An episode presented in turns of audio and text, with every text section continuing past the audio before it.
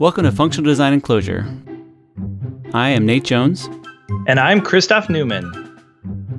Each week, we discuss a software design problem and how we might solve it using functional principles and the Clojure programming language. So, Christoph, what are we going to talk about this week? Well, I have been thinking about way back when I first started programming in Clojure. You know, I was messing around with the REPL a bunch. You know, all these examples. It's really just getting a handle on the syntax. So doing, you know, tr- basically treating like the REPL as a glorified calculator. Oh, let's oh, yeah, do some totally. multiplications. Yeah, little expressions, little toy expressions. You know, run a little map, a little filter.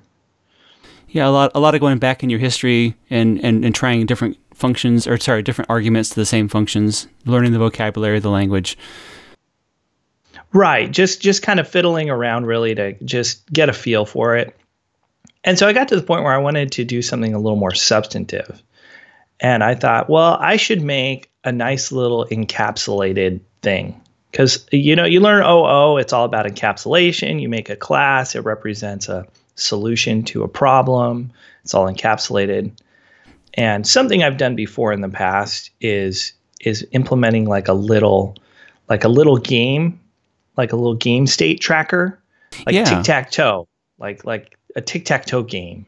Yeah, it's a, a game is a really good um, exercise for building software and trying to design something because you know it's not just you know a very complex calculation that you can have in one function call. It's something you you kind of you start off with a known start state and then you have to like it move it forward. But the way you move it forward, there's like a, you know, endless possibilities. You don't know who's going to go first, who's going to go second, who's going to win. I mean, you know, so like tic tac toe is a good example because there's everybody knows the rules of tic tac toe. Um, they're well defined semantics around that. Right. It's a real simple game um, it it's pretty universal. But yeah, it's it's a simple game. Like at the end of the day, it's a simple game. And so in the past, like in OO, I'd be like, okay, I'm gonna make a class.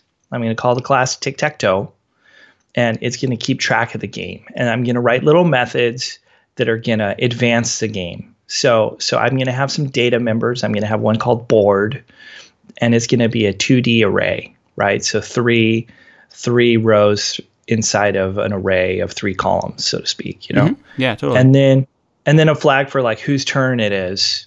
So like zero is it's O's turn, you know, zero O, get it? Okay. And then one is X. And and then and then I'd write a function called turn. And so you'd call the turn function and you'd give it like a row index and a and a column index and then a number one for like x wants to go in the upper left hand corner and zero zero.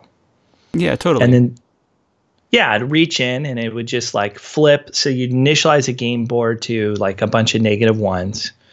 And then it would go in there and it would flip that spot in the 2D array and turn it into a one because X is going to go in there. Yeah. And then if you wanted to like track you know who played what throughout the game, you'd have like a uh, you know a plays array, and it would just have in it you know who went first, who went second, who went third, and and what where the, what location in the array that they that they chose, um, so that you know at the end of the game you can you can print out what what happened in the game, like who won. Here's the sequence of moves, and you know, and then if you wanted to make a new game, you'd have to you couldn't reuse that same game. You'd have to make a new game, a new engine class or a new engine object, right? Right. Yeah, and so that plays, you know, if you're really doing the C and C++ thing, you'd be like, okay, there's nine moves maximum, you know, and then and then you have like a turn counter, and then you like reach into the turn zero, and then you write the play into index zero, and then turn one, you write the play into turn one, it, index one, et cetera, et cetera. Yeah, and then you just, oh, we, we have a new game just make a new instance of that class. There you go, right? So then I, uh, so I'm like, I'm going to make tic tac toe in Clojure. This is going to be great. So I, would be like, I'm going to have a map, and then I'm going to have this board key in the map, and then the value is going to be like a 2D list, like a list inside of a list, and and a you know same same structure, bunch of negative ones, and then you know another flag like whose turn it is and then I'd go to write a function and then I'd be like totally stuck because it's like, wait, I can't I can't just like reach into index zero zero in this 2D array and like set it to one. yeah, totally. There is no function, you know, set value in Clojure. And so you look around and you find, oh, there's this this one called a assoc. You know, it's like, oh, it's good. This is this is how I set. So you call that on it, and then you look at the original value and nothing's changed. And you're like, right. wait, what happened? Then you go look at the function signature and you go, oh, it gives me something back. And you know, it's like, oh, it made a copy of it. You know, which is the whole idea behind um, you know the immutable data structures. You know, the big the big concept. But the practical reason, the so the practical effect is that you get a new ver- new version of that data as a as a as a distinct copy that and the original one is not modified. Right. And so I this this whole like my whole world was changing, right? Because instead of just having this class that would reach into this 2D data structure and just pivot and then this 2D data structure gets mutated over time, I had to rethink how that was done. So now this I have to write this turn function that takes like this map, this game, we'll call it the game state map that had, you know, the board key in it with this like 2D list. And then it had like the turn key in it. And then and then it would have to use assoc-in with like index zero zero, you know, it'd be like colon board and then zero zero and then the value, right? That we're gonna assoc-in and and then I have a reference to this new version of the board. So it's like I got this let block and it's like okay new board is bound to this association on the old board and then the turn has to flip right so the turn was set to to one because it was x's turn and now the turn needs to be set to zero so then it's like i have okay this variable new turn right and then i basically you know set it to whatever and then this thing has to return it has to like return an, a brand new map um, with the new turn and the new board and yeah, totally. And then um, so now you have now you have two values. Now you have two states. And if you want to take a, a, third turn or a second turn, now you have three states. And so I remember in the REPL, I'd have like, you know, def state one and then call the function, and then def state two, and that would call the function passing state one into it, and then def state three. So I'd end up with a bunch of variables or a bunch of values like laying on the floor. And, um, and so it's like, how, how, how do you, how do you handle like it's almost like the new value like pops out of the machine and you got to grab it or else it's going to fall on the floor you know and so where do you, so where do you put it you know right because back when i was doing this in oo i would write a, really a toy little program and it would have like the class definition you know in a file. And then you know let's say i'm in java. And so i'd write my my tic-tac-toe class and then i have another file that has my main or i just put my main in my tic-tac-toe class sometimes because it's static. And then I'd make an instance of it, and then I would just have a bunch of these like imperative lines where you know I would take that reference, that like game, you know, it's like okay, I'd make tic tac toe game equals new tic tac toe, and then I'd have game dot turn, you know, and then I'd I'd have a print function, then game dot print and print out the state, and then game dot turn, and then game dot print, and game dot turn and game dot print, and I just list all these out. But but now in Clojure I have this problem because like game.turn doesn't change anything. It gives me this new reference. So I end up with these like let blocks where it's like, okay, game equals, you know, this this this new this map. And then I would call turn on it and be like, okay, you know, game one. And yeah. then I'd, I'd call turn on that and then game two. And I'd call turn on that and assign that to game three. And then and then I'd have like, you know, print, print line, you know, game one, print line game two, print line game three. right. Yeah, totally. Um, but then if you didn't if you didn't need any of those intermediate states, I remember it was like I, I would end up with these functions where that you know it's like nine nine lines of let block and then one line of actual function. Um, right. But then if I don't care about any of those intermediate states, I just want them to flow through.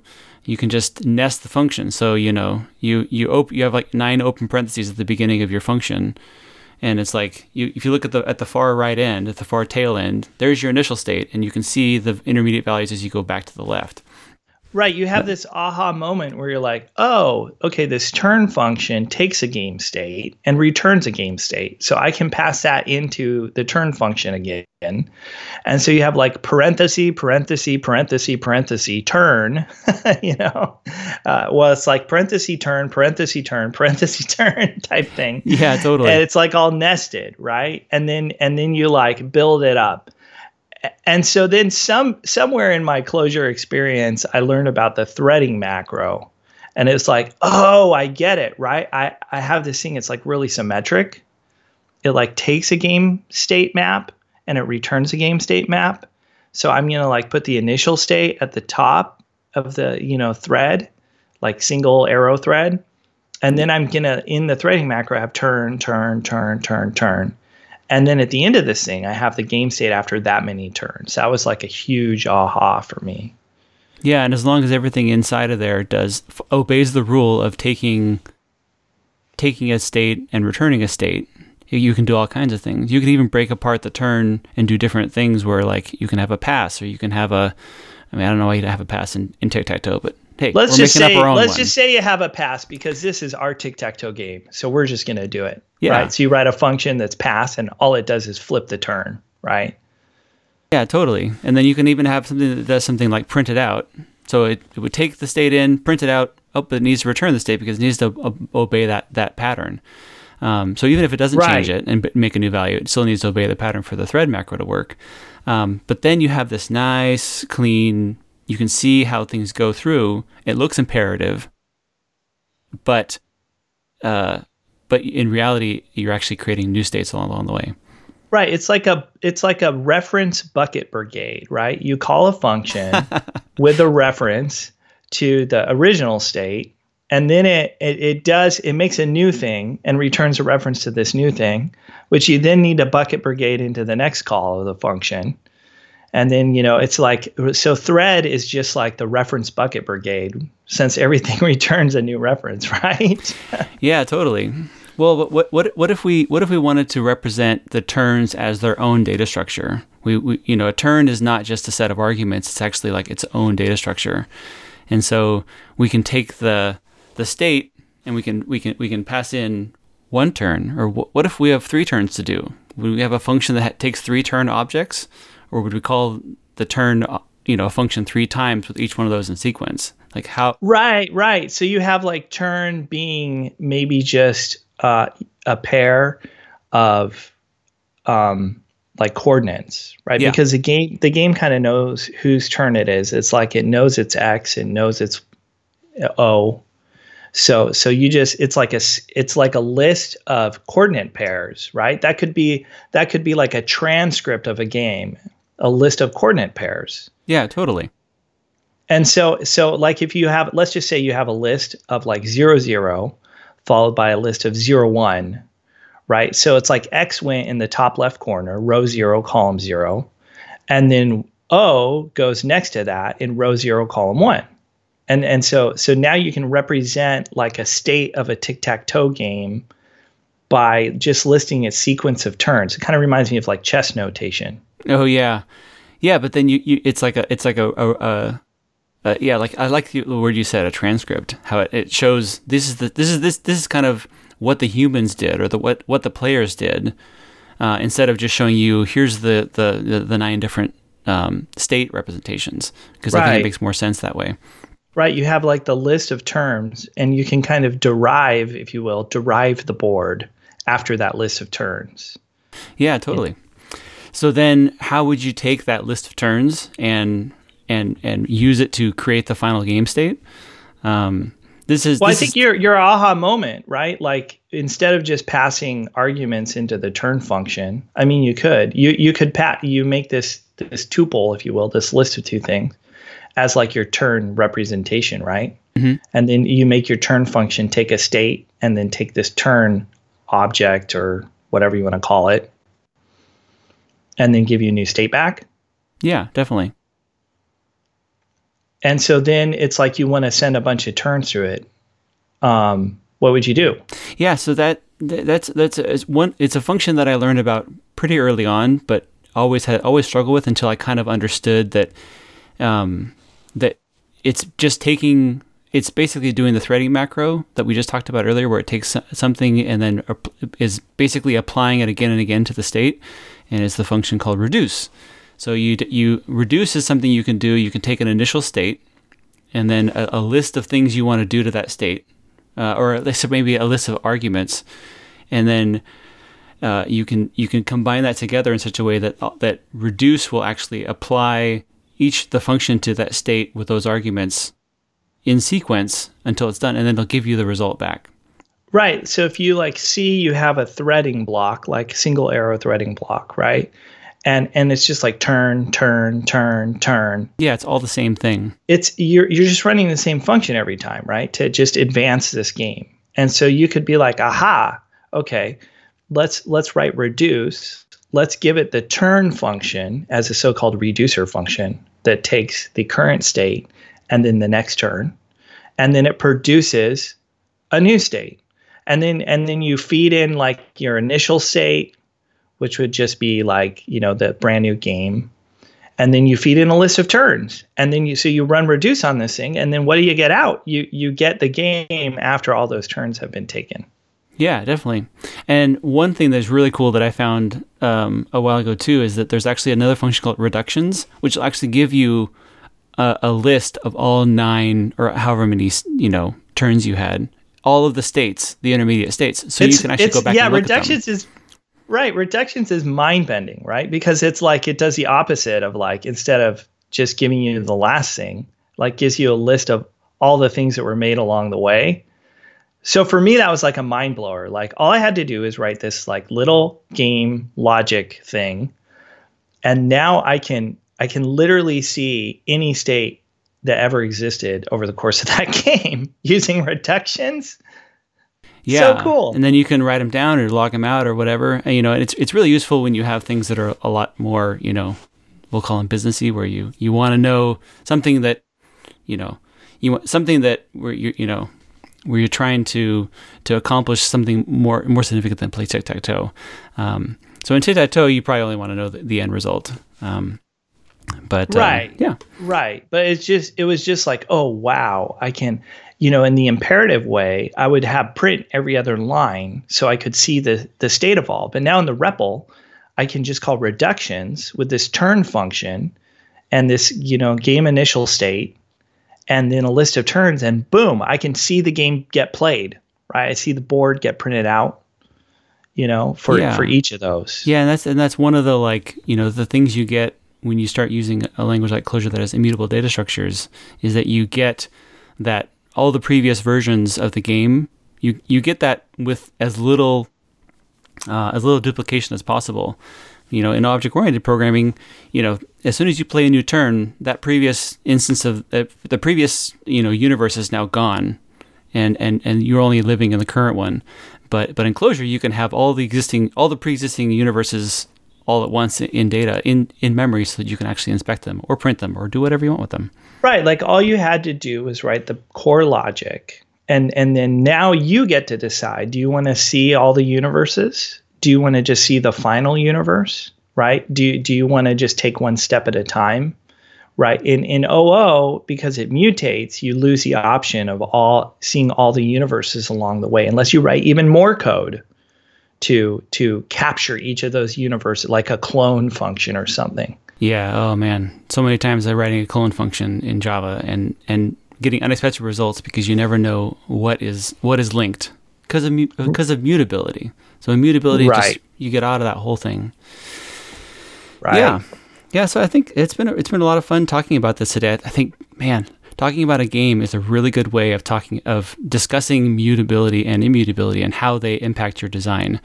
Um, yeah, games have to change state. That's like games are boring if they don't progress, right? So it it like forces out that problem.